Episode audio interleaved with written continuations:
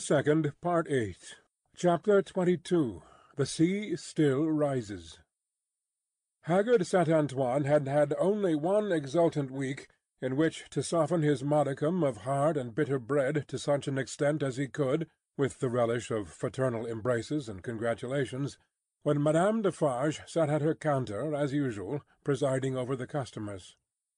Madame Defarge wore no rose in her head, for the great brotherhood of spies had become, even in one short week, extremely chary of trusting themselves to the saint's mercies. The lamps across his streets had a portentously elastic swing with them. Madame Defarge, with her arms folded, sat in the morning light and heat, contemplating the wine-shop and the street. In both there were several knots of loungers, squalid and miserable, but now with a manifest sense of power enthroned on their distress. The raggedest nightcap awry on the wretchedest head had this crooked significance in it. I know how hard it has grown for me, the wearer of this, to support life in myself. But do you know how easy it has grown for me, the wearer of this, to destroy life in you? Every lean, bare arm that had been without work before had this work always ready for it now that it could strike.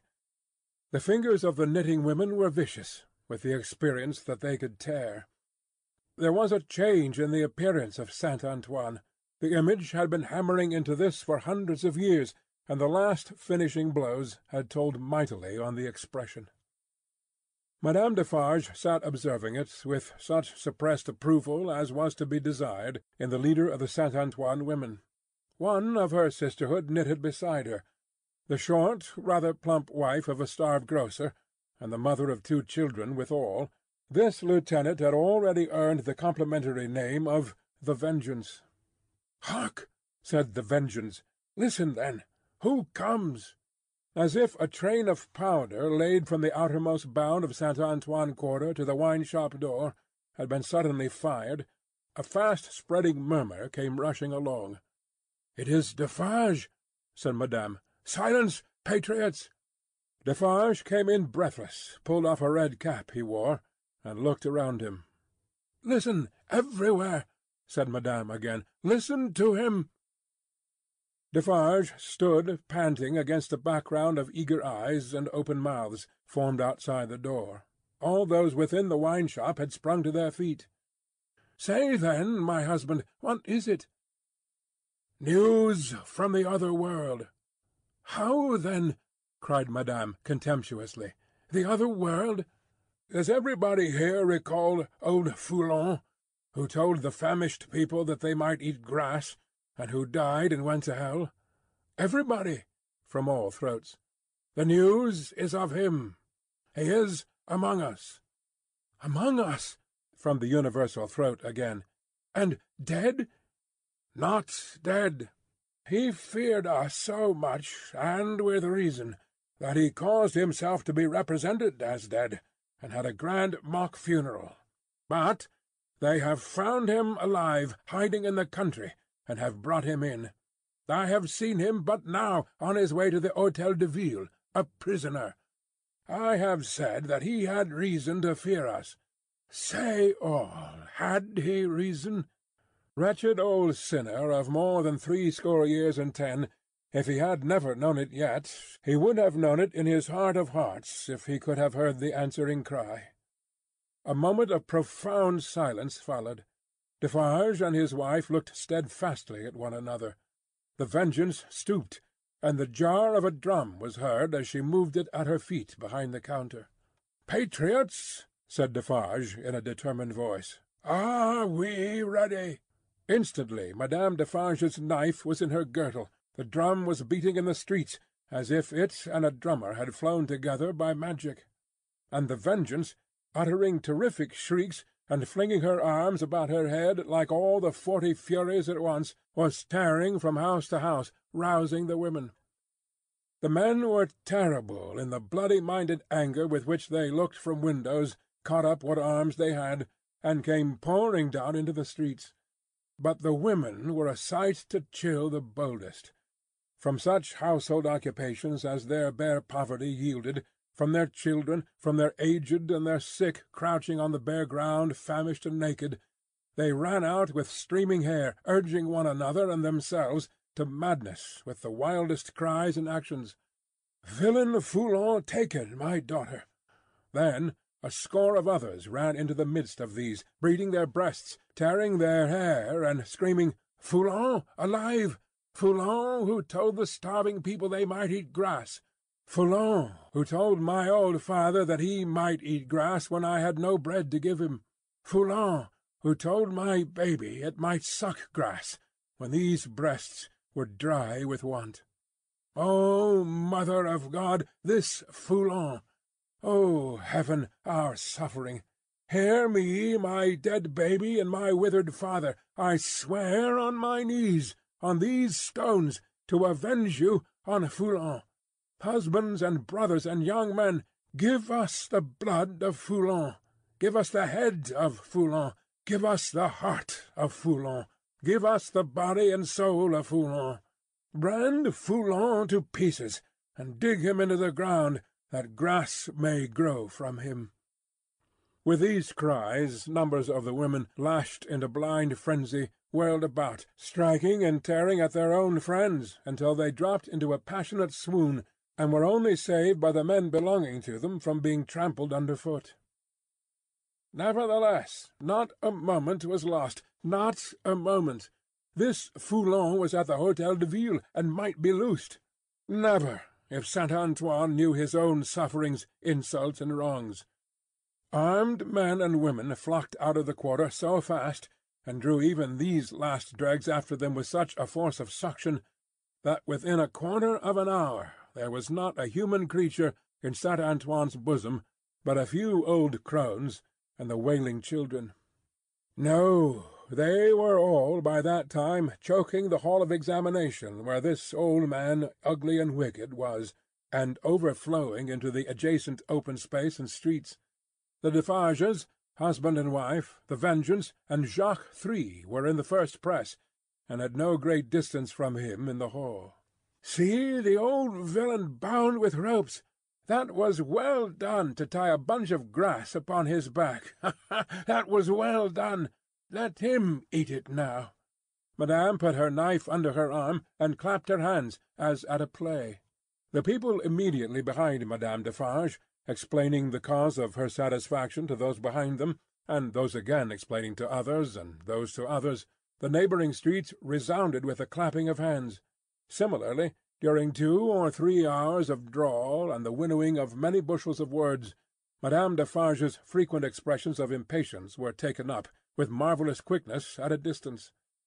The more readily, because certain men who had by some wonderful exercise of agility climbed up the external architecture to look in from the windows, knew Madame Defarge well, and acted as a telegraph between her and the crowd outside the building. At length the sun rose so high that it struck a kindly ray, as of hope or protection, directly down upon the old prisoner's head. The favour was too much to bear. In an instant the barrier of dust and chaff that had stood surprisingly long went to the winds, and Saint Antoine had got him. It was known directly to the furthest confines of the crowd. Defarge had but sprung over a railing and a table and folded the miserable wretch in a deadly embrace, Madame Defarge had but followed and turned her hand in one of the ropes with which he was tied, the Vengeance and Jacques Three were not yet up with them, and the men at the windows had not yet swooped into the hall, like birds of prey from their high perches, when the cry seemed to go up all over the city, "Bring him out! Bring him to the lamp!" Down and up, and head foremost on the steps of the building now on his knees, now on his feet, now on his back, dragged and struck at and stifled by the bunches of grass and straw that were thrust into his face by hundreds of hands. Torn, bruised, panting, bleeding, yet always entreating and beseeching for mercy; now full of vehement agony of action, with a small clear space about him, as the people drew one another back that they might see; now a log of dead wood drawn through a forest of legs. He was hauled to the nearest street corner where one of the fatal lamps swung, and there Madame Defarge let him go, as a cat might have done to a mouse, and silently and composedly looked at him while they made ready, and while he besought her; the women passionately screeching at him all the time, and the men sternly calling out to have him killed with grass in his mouth.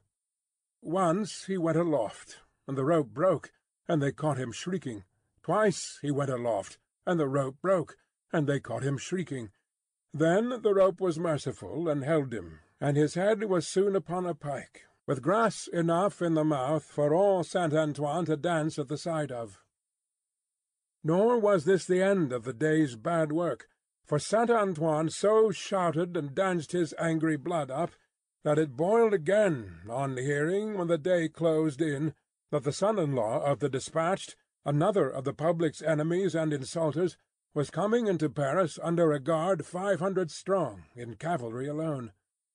Saint Antoine wrote his crimes on flaring sheets of paper, seized him, would have torn him out of the breast of an army to bear Foulon company, set his head and heart on pikes, and carried the three spoils of the day in wolf procession through the streets. Not before dark night did the men and women come back to the children, wailing and breadless. Then the miserable bakers' shops were beset by long files of them, patiently waiting to buy bad bread and while they waited with stomachs faint and empty, they beguiled the time by embracing one another on the triumphs of the day, and achieving them again in gossip. Gradually these strings of ragged people shortened and frayed away, and then poor lights began to shine in high windows, and slender fires were made in the streets, at which neighbours cooked in common, afterwards supping at their doors. Scanty and insufficient suppers those, and innocent of meat as of most other sauce to wretched bread. Yet human fellowship infused some nourishment into the flinty viands, and struck some sparks of cheerfulness out of them. Fathers and mothers who had had their full share in the worst of the day played gently with their meagre children, and lovers, with such a world around them and before them, loved and hoped. It was almost morning when Defarge's wine shop parted with his last knot of customers and Monsieur Defarge said to Madame his wife, in husky tones, while fastening the door, "At last it is come, my dear." "Oh, well," returned Madame, "almost." Saint Antoine slept, the Defarges slept, even the Vengeance slept with her starved grocer, and the drum was at rest. The drum's was the only voice in Saint Antoine that blood and hurry had not changed. The Vengeance, as custodian of the drum, could have wakened him up and had the same speech out of him as before the Bastille fell, or old Foulon was seized. Not so with the hoarse tones of the men and women in Saint Antoine's bosom. Chapter twenty-three. Fire rises. There was a change on the village where the fountain fell, and where the mender of roads went forth daily to hammer out of the stones on the highway such morsels of bread as might serve for patches to hold his poor ignorant soul and his poor reduced body together. The prison on the crag was not so dominant as of yore. There were soldiers to guard it, but not many. There were officers to guard the soldiers, but not one of them knew what his men would do, beyond this, that it would probably not be what he was ordered. Far and wide lay a ruined country, yielding nothing but desolation. Every green leaf, every blade of grass and blade of grain, was as shrivelled and poor as the miserable people. Everything was bowed down, dejected, oppressed, and broken. Habitations, fences, domesticated animals, men, women, children, and the soil that bore them, all worn out.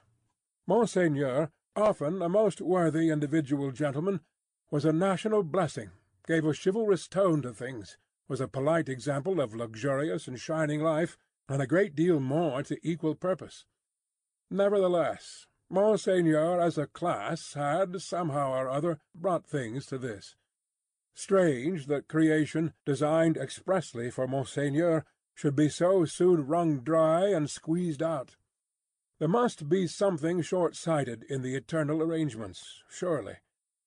Thus it was, however, and the last drop of blood having been extricated from the flints, and the last screw of the rack having been turned so often that its purchase crumbled, and it now turned and turned with nothing to bite, Monseigneur began to run away from a phenomenon so low and unaccountable. But this was not the change on the village, and on many a village like it. For scores of years gone by, Monseigneur had squeezed it and wrung it, and had seldom graced it with his presence, except for the pleasures of the chase, now found in hunting the people, now found in hunting the beasts, for whose preservation Monseigneur made edifying spaces of barbarous and barren wilderness.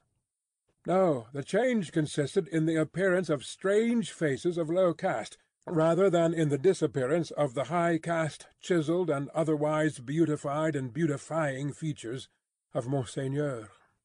For in these times, as the mender of roads worked, solitary in the dust, not often troubling himself to reflect that dust he was and to dust he must return, being for the most part too much occupied in thinking how little he had for supper, and how much more he would eat if he had it, in these times, as he raised his eyes from his lonely labour and viewed the prospect, he would see some rough figure approaching on foot, the like of which was once a rarity in those parts, but was now a frequent presence.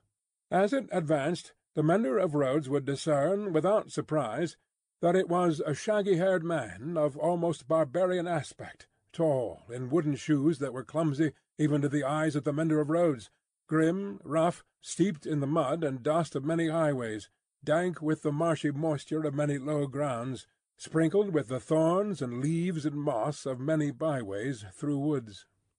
Such a man came upon him, like a ghost, at noon in the July weather, as he sat on his heap of stones under the bank, taking such shelter as he could get from a shower of hail. The man looked at him, looked at the village in the hollow, at the mill, and at the prison on the crag. When he had identified these objects in what benighted mind he had, he said, in a dialect that was just intelligible, "How goes it, Jacques?" "Ah, well, Jacques." "Touch, then." They joined hands, and the man sat down on the heap of stones. "No dinner?" "Nothing but supper now," said the mender of roads, with a hungry face.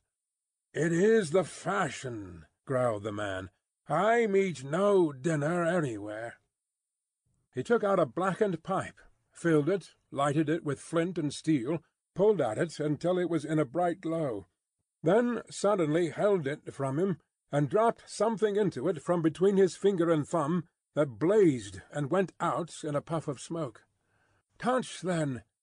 It was the turn of the mender of roads to say it this time, after observing these operations. They again joined hands. "To night?" said the mender of roads. "To night," said the man, putting the pipe in his mouth. "Where?" "Here." He and the mender of roads sat on the heap of stones looking silently at one another, with the hail driving in between them like a pigmy charge of bayonets, until the sky began to clear over the village. "Show me," said the traveller then, moving to the brow of the hill. "See!" returned the mender of roads, with extended finger.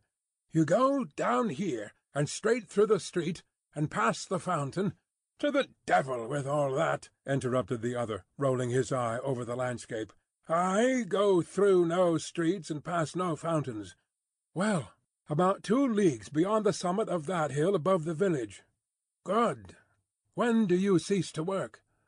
"At sunset." "Will you wake me before departing? I have walked two nights without resting. Let me finish my pipe, and I shall sleep like a child. Will you wake me? Oh, surely." The wayfarer smoked his pipe out, put it in his breast, slipped off his great wooden shoes, and lay down on his back on the heap of stones. He was fast asleep directly.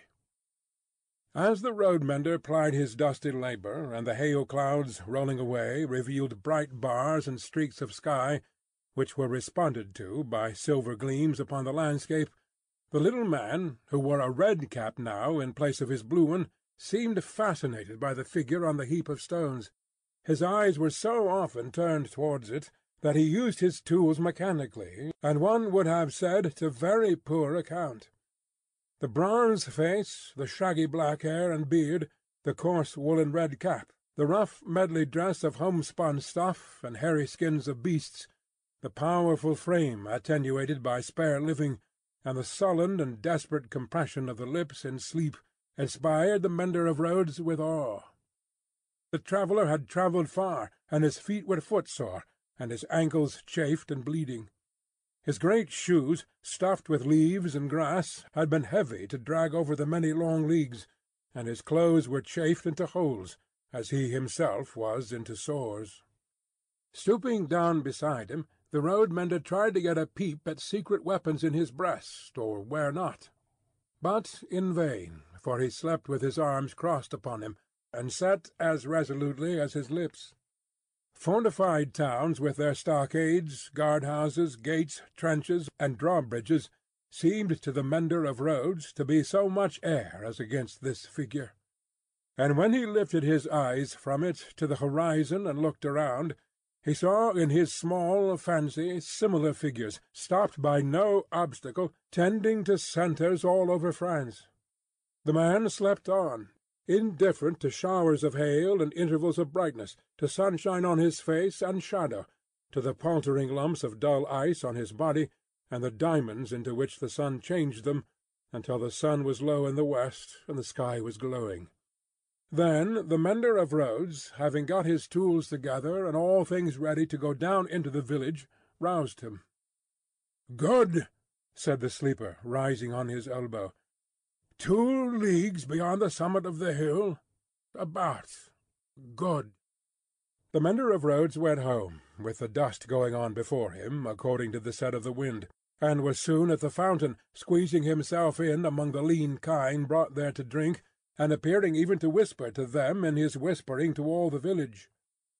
When the village had taken its poor supper, it did not creep to bed, as it usually did, but came out of doors again and remained there.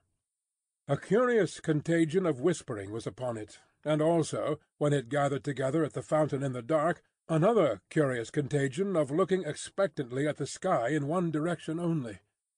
Monsieur Gabelle, chief functionary of the place, became uneasy, went out on his house-top alone, and looked in that direction too, glanced down from behind his chimneys at the darkening faces by the fountain below, and sent word to the sacristan who kept the keys of the church that there might be need to ring the tocsin by and by. The night deepened. The trees environing the old chateau, keeping its solitary state apart, moved in a rising wind as though they threatened the pile of building massive and dark in the gloom. Up the two terrace flights of steps the rain ran wildly, and beat at the great door like a swift messenger rousing those within. Uneasy rushes of wind went through the hall among the old spears and knives, and passed lamenting up the stairs, and shook the curtains of the bed where the last Marquis had slept. East, west, north, and south, through the woods, four heavy-treading, unkempt figures crushed the high grass and cracked the branches, striding on cautiously to come together in the courtyard. Four lights broke out there, and moved away in different directions and all was black again. But not for long. Presently the chateau began to make itself strangely visible by some light of its own, as though it were growing luminous.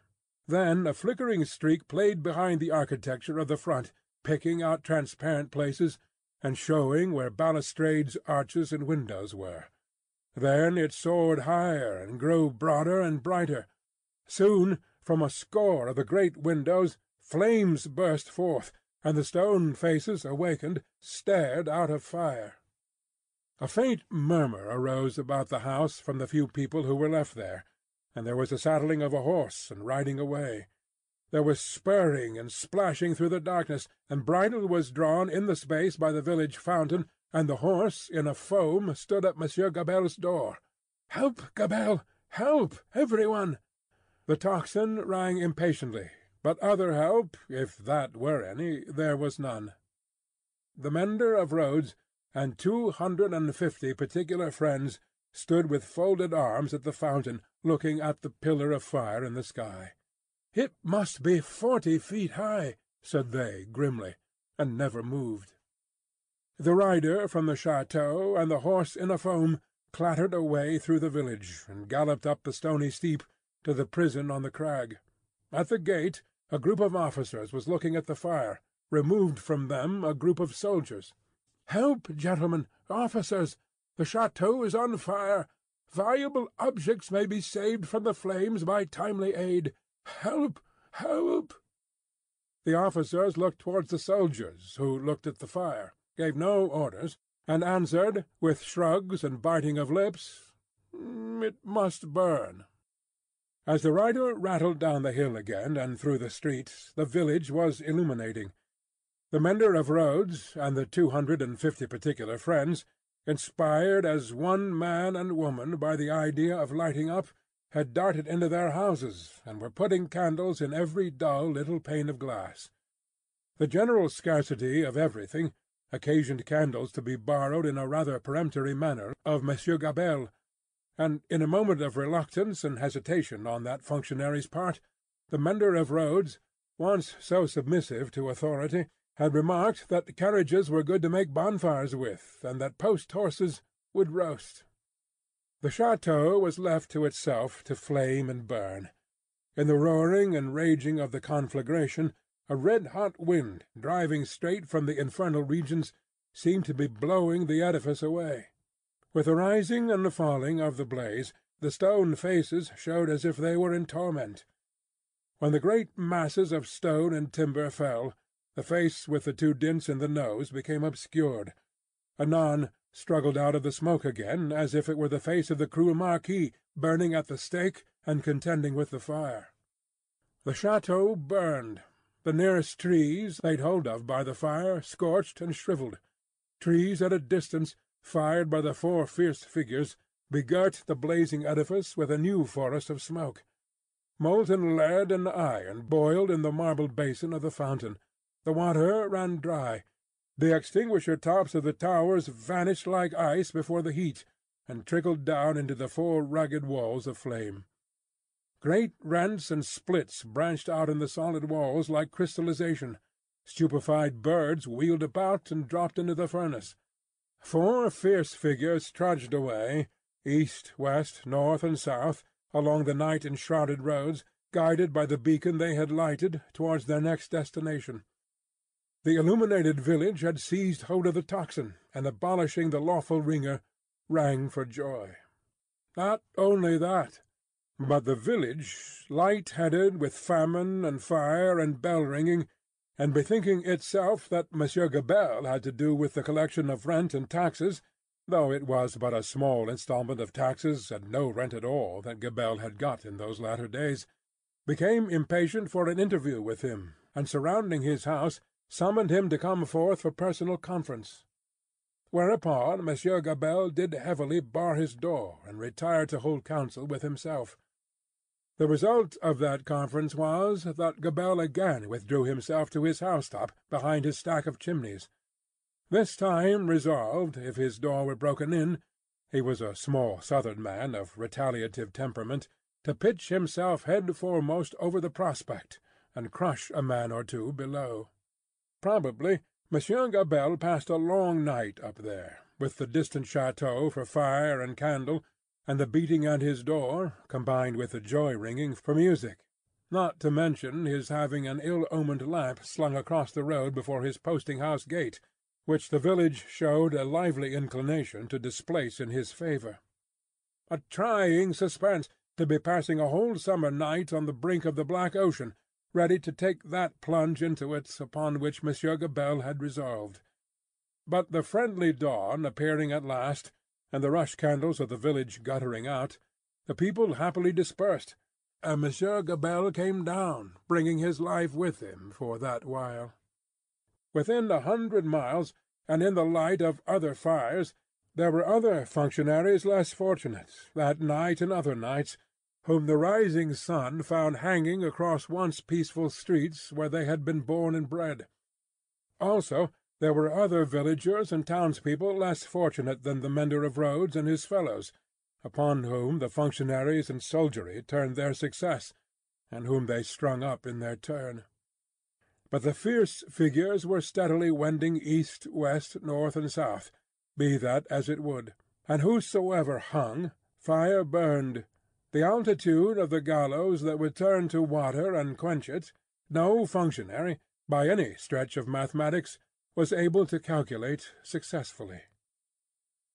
Chapter XXIV. Drawn to the Loadstone Rock In such risings of fire and risings of sea, the firm earth shaken by the rushes of an angry ocean, which had now no ebb, but was always on the flow, higher and higher, to the terror and wonder of the beholders on the shore, three years of tempest were consumed. Three more birthdays of little Lucy had been woven by the golden thread into the peaceful tissue of the life of her home. Many a night and many a day had its inmates listened to the echoes in the corner, with hearts that failed them when they heard the thronging feet. For the footsteps had become to their minds as the footsteps of a people, tumultuous under a red flag and with their country declared in danger, changed into wild beasts by terrible enchantment long persisted in. Monseigneur, as a class, had dissociated himself from the phenomenon of his not being appreciated, of his being so little wanted in France as to incur considerable danger of receiving his dismissal from it and this life together. Like the fabled rustic who raised the devil with infinite pains, and was so terrified at the sight of him that he could ask the enemy no question, but immediately fled, so Monseigneur, after boldly reading the Lord's Prayer backwards for a great number of years, and performing many other potent spells for compelling the evil one, no sooner beheld him in his terrors than he took to his noble heels. The shining bull's-eye of the court was gone, or it would have been the mark for a hurricane of national bullets.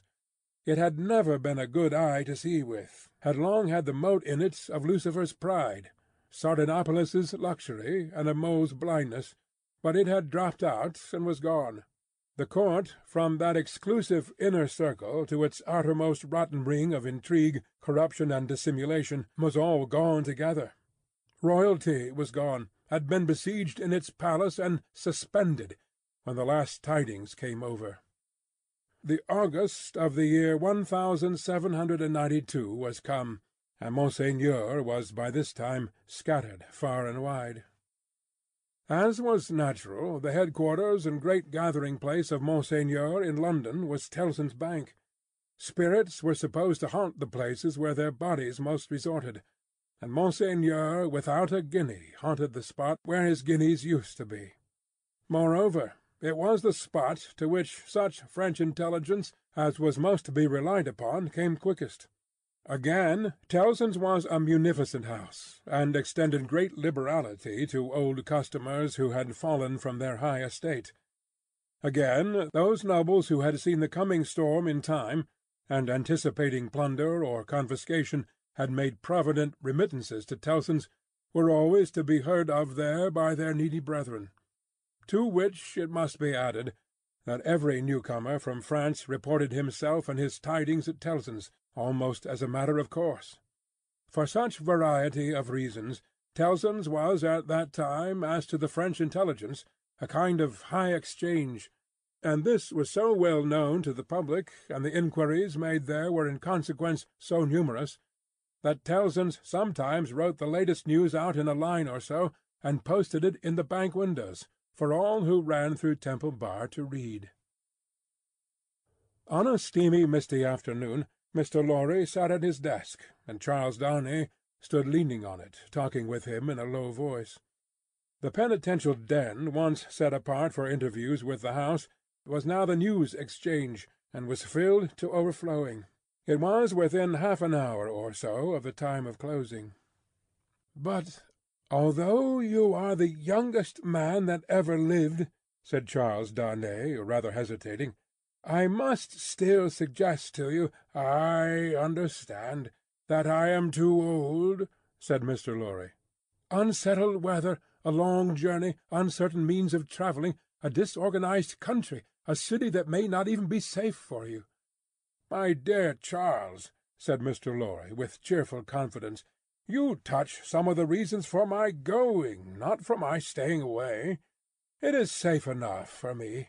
Nobody will care to interfere with an old fellow of hard upon fourscore, when there are so many people there much better worth interfering with.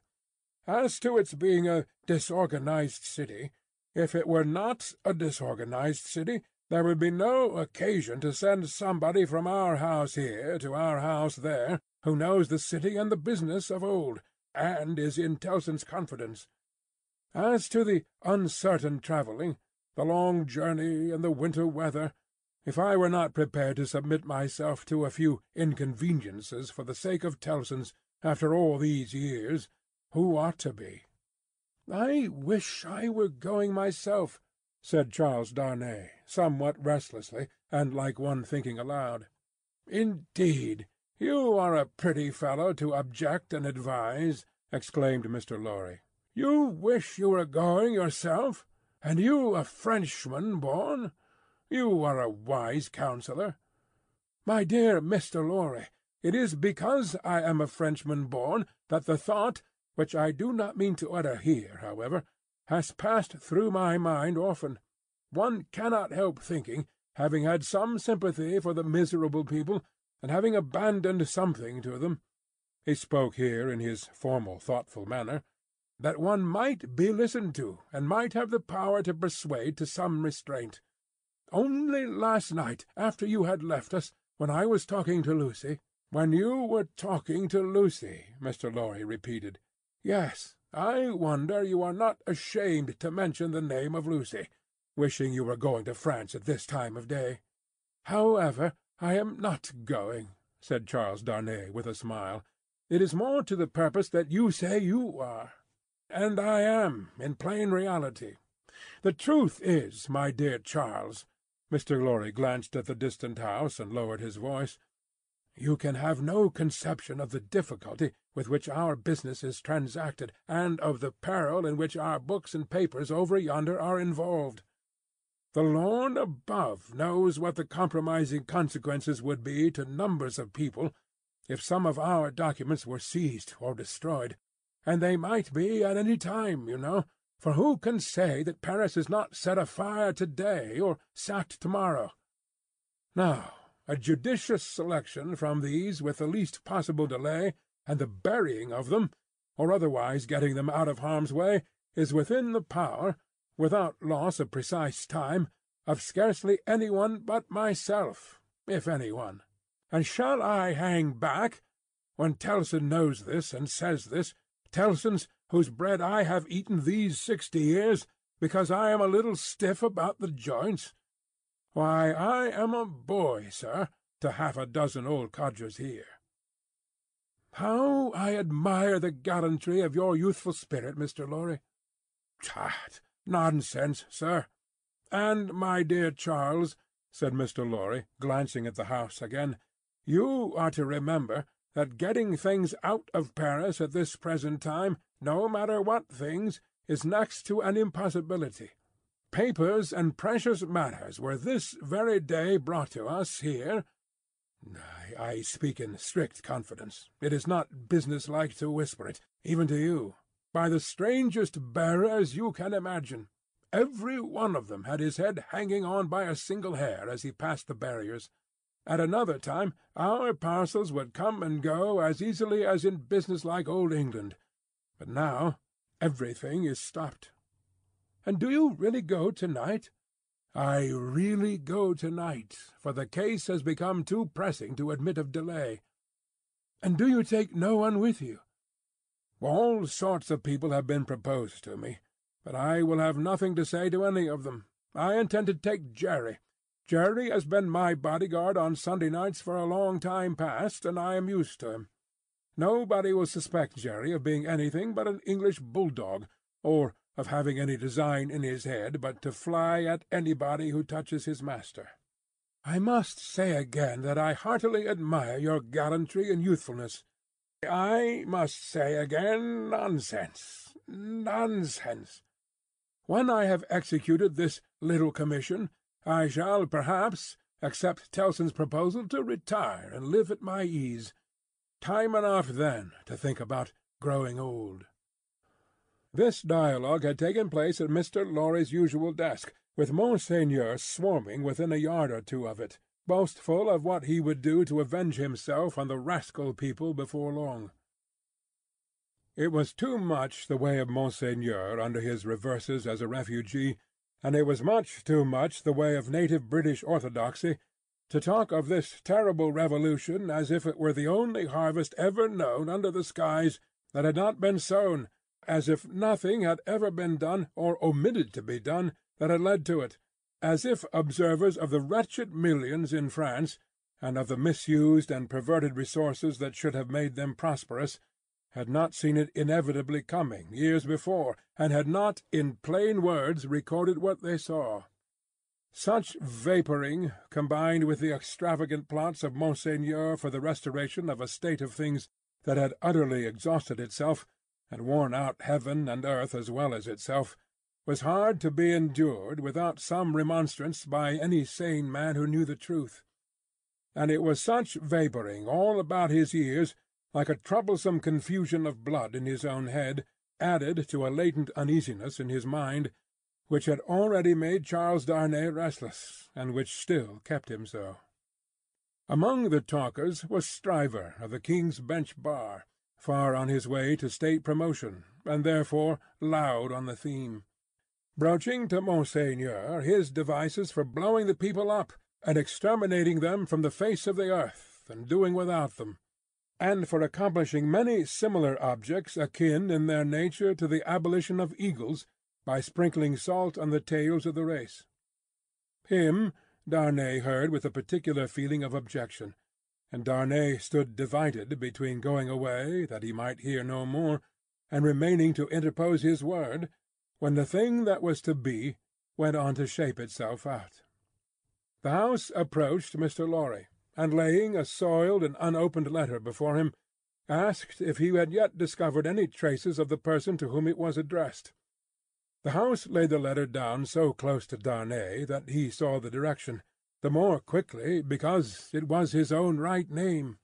The address, turned into English, ran, "Very pressing. To Monsieur, heretofore the Marquis St. Evrémonde, of France. Confided to the cares of Messrs. Tellson and Company, bankers, London, England. On the marriage morning, Doctor Manette had made it his one urgent and express request to Charles Darnay that the secret of this name should be, unless he, the doctor, dissolved the obligation, kept inviolate between them. Nobody else knew it to be his name. His own wife had no suspicion of the fact. Mr. Lorry could have none. "No," said Mr. Lorry, in reply to the House. I have referred it, I think, to everybody now here, and no one can tell me where this gentleman is to be found. The hands of the clock verging upon the hour of closing the bank, there was a general set of the current of talkers past Mr. Lorry's desk. He held the letter out inquiringly, and Monseigneur looked at it in the person of this plotting and indignant refugee, and Monseigneur looked at it in the person of that plotting and indignant refugee and this, that, and the other, all had something disparaging to say, in French or in English, concerning the Marquis who was not to be found. Nephew, I believe, but in any case degenerate successor of the punished Marquis who was murdered, said one. Happy to say I never knew him. A craven who abandoned his post, said another. This Monseigneur had been got out of Paris, legs uppermost and half suffocated, in a load of hay, some years ago. Infected with the new doctrines, said a third, eyeing the direction through his glass in passing. Set himself in opposition to the last Marquis, abandoned the estates when he inherited them, and left them to the ruffian herd. They will recompense him now, I hope, as he deserves. He? cried the blatant Stryver. Did he, though? Is that the sort of fellow? Let us look at his infamous name. Damn the fellow!" Darnay, unable to restrain himself any longer, touched Mr. Stryver on the shoulder, and said, "I know the fellow." "Do you? By Jupiter!" said Stryver. "I am sorry for it." "Why?" "Why, Mr. Darnay? Do you hear what he did? Don't ask why in these times. "But I do ask why." "Then I tell you again, Mr. Darnay, I am sorry for it. I am sorry to hear you putting any such extraordinary questions. Here is a fellow who, infected by the most pestilent and blasphemous code of devilry that ever was known, abandoned his property to the vilest scum of the earth that ever did murder by wholesale, and you ask me why I am sorry that a man who instructs youth knows him. Well, but I'll answer you. I am sorry because I believe there is contamination in such a scoundrel. That's why." Mindful of the secret, Darnay with great difficulty checked himself, and said, "You may not understand the gentleman." "I understand how to put you in a corner, Mr. Darnay," said Bully Stryver, "and I'll do it. If this fellow is a gentleman, I don't understand him. You may tell him so, with my compliments. You may also tell him, from me, that after abandoning his worldly goods and position to this butcherly mob, I wonder he is not at the head of them. But no, gentlemen," said Stryver, looking all around and snapping his fingers, "I know something of human nature, and I tell you that you'll never find a fellow like this fellow trusting himself to the mercies of such precious protégés. No, gentlemen, he'll always show 'em a clean pair of heels very early in the scuffle, and sneak away." With those words, and a final snap of his fingers, Mr. Stryver shouldered himself into Fleet Street, amidst the general approbation of his hearers. Mr. Lorry and Charles Darnay were left alone at the desk, in the general departure from the bank. "Will you take charge of the letter?" said Mr. Lorry. "You know where to deliver it?" "I do. Will you undertake to explain that we suppose it to have been addressed here, on the chance of our knowing where to forward it, and that it has been here some time?" "I will do so. Do you start for Paris from here?" "From here, at eight." "I will come back to see you off." Very ill at ease with himself, and with Stryver and most other men, Darnay made the best of his way into the quiet of the Temple, opened the letter, and read it. These were its contents: "Prison of the Abbaye, Paris, June 21st, 1792.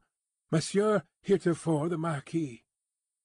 After having been in danger of my life at the hands of the village, I have been seized with great violence and indignity, and brought a long journey on foot to Paris. On the road I have suffered a great deal. Nor is that all. My house has been destroyed razed to the ground. The crime for which I am imprisoned, Monsieur heretofore the Marquis, and for which I shall be summoned before the tribunal, and shall lose my life, without your so generous help, is, they tell me, treason against the majesty of the people, in that I have acted against them for an emigrant. It is in vain I represent that I have acted for them, and not against, according to your commands. It is in vain I represent that, before the sequestration of emigrants' property, I had remitted the imposts they had ceased to pay, that I had collected no rent, that I had had recourse to no process. The only response is that I have acted for an emigrant. And where is that emigrant? Ah, most gracious Monsieur heretofore the Marquis, where is that emigrant? I cry in my sleep, Where is he? I demand of heaven, Will he not come to deliver me? No answer. Ah, monsieur heretofore the Marquis, I send my desolate cry across the sea, hoping it may perhaps reach your ears through the great bank of Tilson, known at Paris. For the love of heaven, of justice, of generosity, of the honour of your noble name, I supplicate you Monsieur heretofore the Marquis, to succour and release me. My fault is that I have been true to you. Oh, Monsieur heretofore the Marquis, I pray you be you true to me. From this prison here of horror, whence I every hour tend nearer and nearer to destruction, I send you, Monsieur heretofore the Marquis, the assurance of my dolorous and unhappy service. Your afflicted, Gabelle. The latent uneasiness in Darnay's mind was roused to vigorous life by this letter. The peril of an old servant, and a good one, whose only crime was fidelity to himself and his family, stared him so reproachfully in the face, that as he walked to and fro in the temple considering what to do, he almost hid his face from the passers by.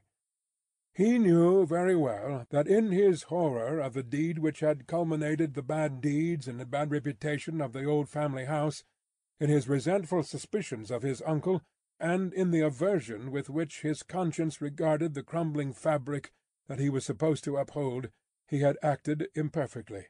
He knew very well that in his love for Lucy, his renunciation of his social place, though by no means new to his own mind, had been hurried and incomplete. He knew that he ought to have systematically worked it out and supervised it, and that he had meant to do it, and that it had never been done. The happiness of his own chosen English home, the necessity of being always actively employed, the swift changes and troubles of the time which had followed on one another so fast that the events of this week annihilated the immature plans of last week, and the events of the week following made all new again, he knew very well that to the force of these circumstances he had yielded, not without disquiet, but still without continuous and accumulating resistance; that he had watched the times for a time of action, and that they had shifted and struggled until the time had gone by, and the nobility were trooping from France by every highway and byway, and their property was in course of confiscation and destruction, and their very names were blotting out was as well known to himself as it could be to any new authority in France that might impeach him for it. But he had oppressed no man, he had imprisoned no man, he was so far from having harshly exacted payment of his dues that he had relinquished them of his own will, thrown himself on a world with no favour in it, won his own private place there, and earned his own bread. Monsieur Gabelle had held the impoverished and involved estate on written instructions to spare the people, to give them what little there was to give, such fuel as the heavy creditors would let them have in the winter, and such produce as could be saved from the same grip in the summer; and no doubt he had put the fact and plea in proof, for his own safety, so that it could not but appear now. This favoured the desperate resolution Charles Darnay had begun to make, that he would go to Paris. Yes. Like the mariner in the old story, the winds and streams had driven him within the influence of the lodestone rock, and it was drawing him to itself, and he must go. Everything that arose before his mind drifted him on, faster and faster, more and more steadily, to the terrible attraction. His latent uneasiness had been that bad aims were being worked out in his own unhappy land by bad instruments and that he, who could not fail to know that he was better than they, was not there, trying to do something to stay bloodshed and assert the claims of mercy and humanity. With this uneasiness half stifled and half reproaching him, he had been brought to the pointed comparison of himself with the brave old gentleman in whom duty was so strong. Upon that comparison, injurious to himself, had instantly followed the sneers of Monseigneur, which had stung him bitterly, and those of Stryver, which above all were coarse and galling, for old reasons. Upon those had followed Gabelle's letter, the appeal of an innocent prisoner in danger of death to his justice, honour, and good name. His resolution was made. He must go to Paris. Yes, the lodestone rock was drawing him, and he must sail on until he struck.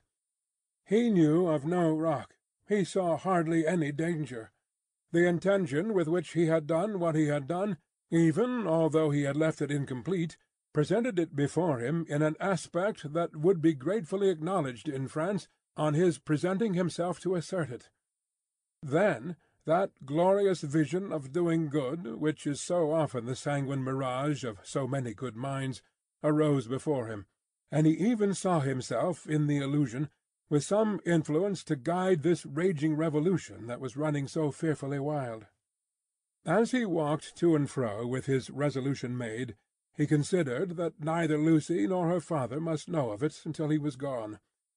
Lucy should be spared the pain of separation, and her father, always reluctant to turn his thoughts towards the dangerous ground of old, should come to the knowledge of the step as a step taken, and not in the balance of suspense and doubt. How much of the incompleteness of his situation was referable to her father, through the painful anxiety to avoid reviving old associations of France in his mind, he did not discuss with himself. But that circumstance too had had its influence in his course. He walked to and fro, with thoughts very busy, until it was time to return to Tellson's and take leave of Mr. Lorry. As soon as he arrived in Paris he would present himself to this old friend, but he must say nothing of his intention now. A carriage with post-horses was ready at the bank door, and Jerry was booted and equipped. "I have delivered that letter," said Charles Darnay to Mr. Lorry. "I would not consent to your being charged with any written answer, but perhaps you will take a verbal one." "That I will, and readily," said Mr. Lorry, "if it is not dangerous." "Not at all, though it is to a prisoner in the Abbaye." "What is his name?" said Mr. Lorry, with his open pocket-book in his hand. "Gabelle." "Gabelle. And what is the message to the unfortunate Gabelle in prison?" "Simply that he has received the letter, and will come." "Any time mentioned?" "He will start upon his journey to morrow night." "Any person mentioned?" "No." He helped Mr. Lorry to wrap himself in a number of coats and cloaks and went out with him from the warm atmosphere of the old bank into the misty air of Fleet Street. "My love to Lucy and to little Lucy," said Mr. Lorry at parting, "and take precious care of them till I come back." Charles Darnay shook his head and doubtfully smiled as the carriage rolled away. That night—it was the fourteenth of August—he sat up late and wrote two fervent letters. One was to Lucy, explaining the strong obligation he was under to go to Paris, and showing her, at length, the reasons that he had for feeling confident that he could become involved in no personal danger there. The other was to the doctor, confiding Lucy and their dear child to his care, and dwelling on the same topics with the strongest assurances. To both he wrote that he would despatch letters in proof of his safety immediately after his arrival. It was a hard day, that day of being among them, with the first reservation of their joint lives on his mind. It was a hard matter to preserve the innocent deceit of which they were profoundly unsuspicious. But an affectionate glance at his wife, so happy and busy, made him resolute not to tell her what impended. He had been half moved to do it, so strange it was to him to act in anything without her quiet aid. And the day passed quickly. Early in the evening he embraced her, and her scarcely less dear namesake, pretending that he would return by and by. An imaginary engagement took him out, and he had secreted a valise of clothes ready. And so he emerged into the heavy mist of the heavy streets, with a heavier heart. The unseen force was drawing him fast to itself now, and all the tides and winds were setting straight and strong towards it. He left his two letters with a trusty porter, to be delivered half an hour before midnight, and no sooner, took horse for Dover, and began his journey. "For the love of heaven, of justice, of generosity, of the honour of your noble name," was the poor prisoner's cry with which he strengthened his sinking heart, as he left all that was dear on earth behind him, and floated away for the Loadstone Rock.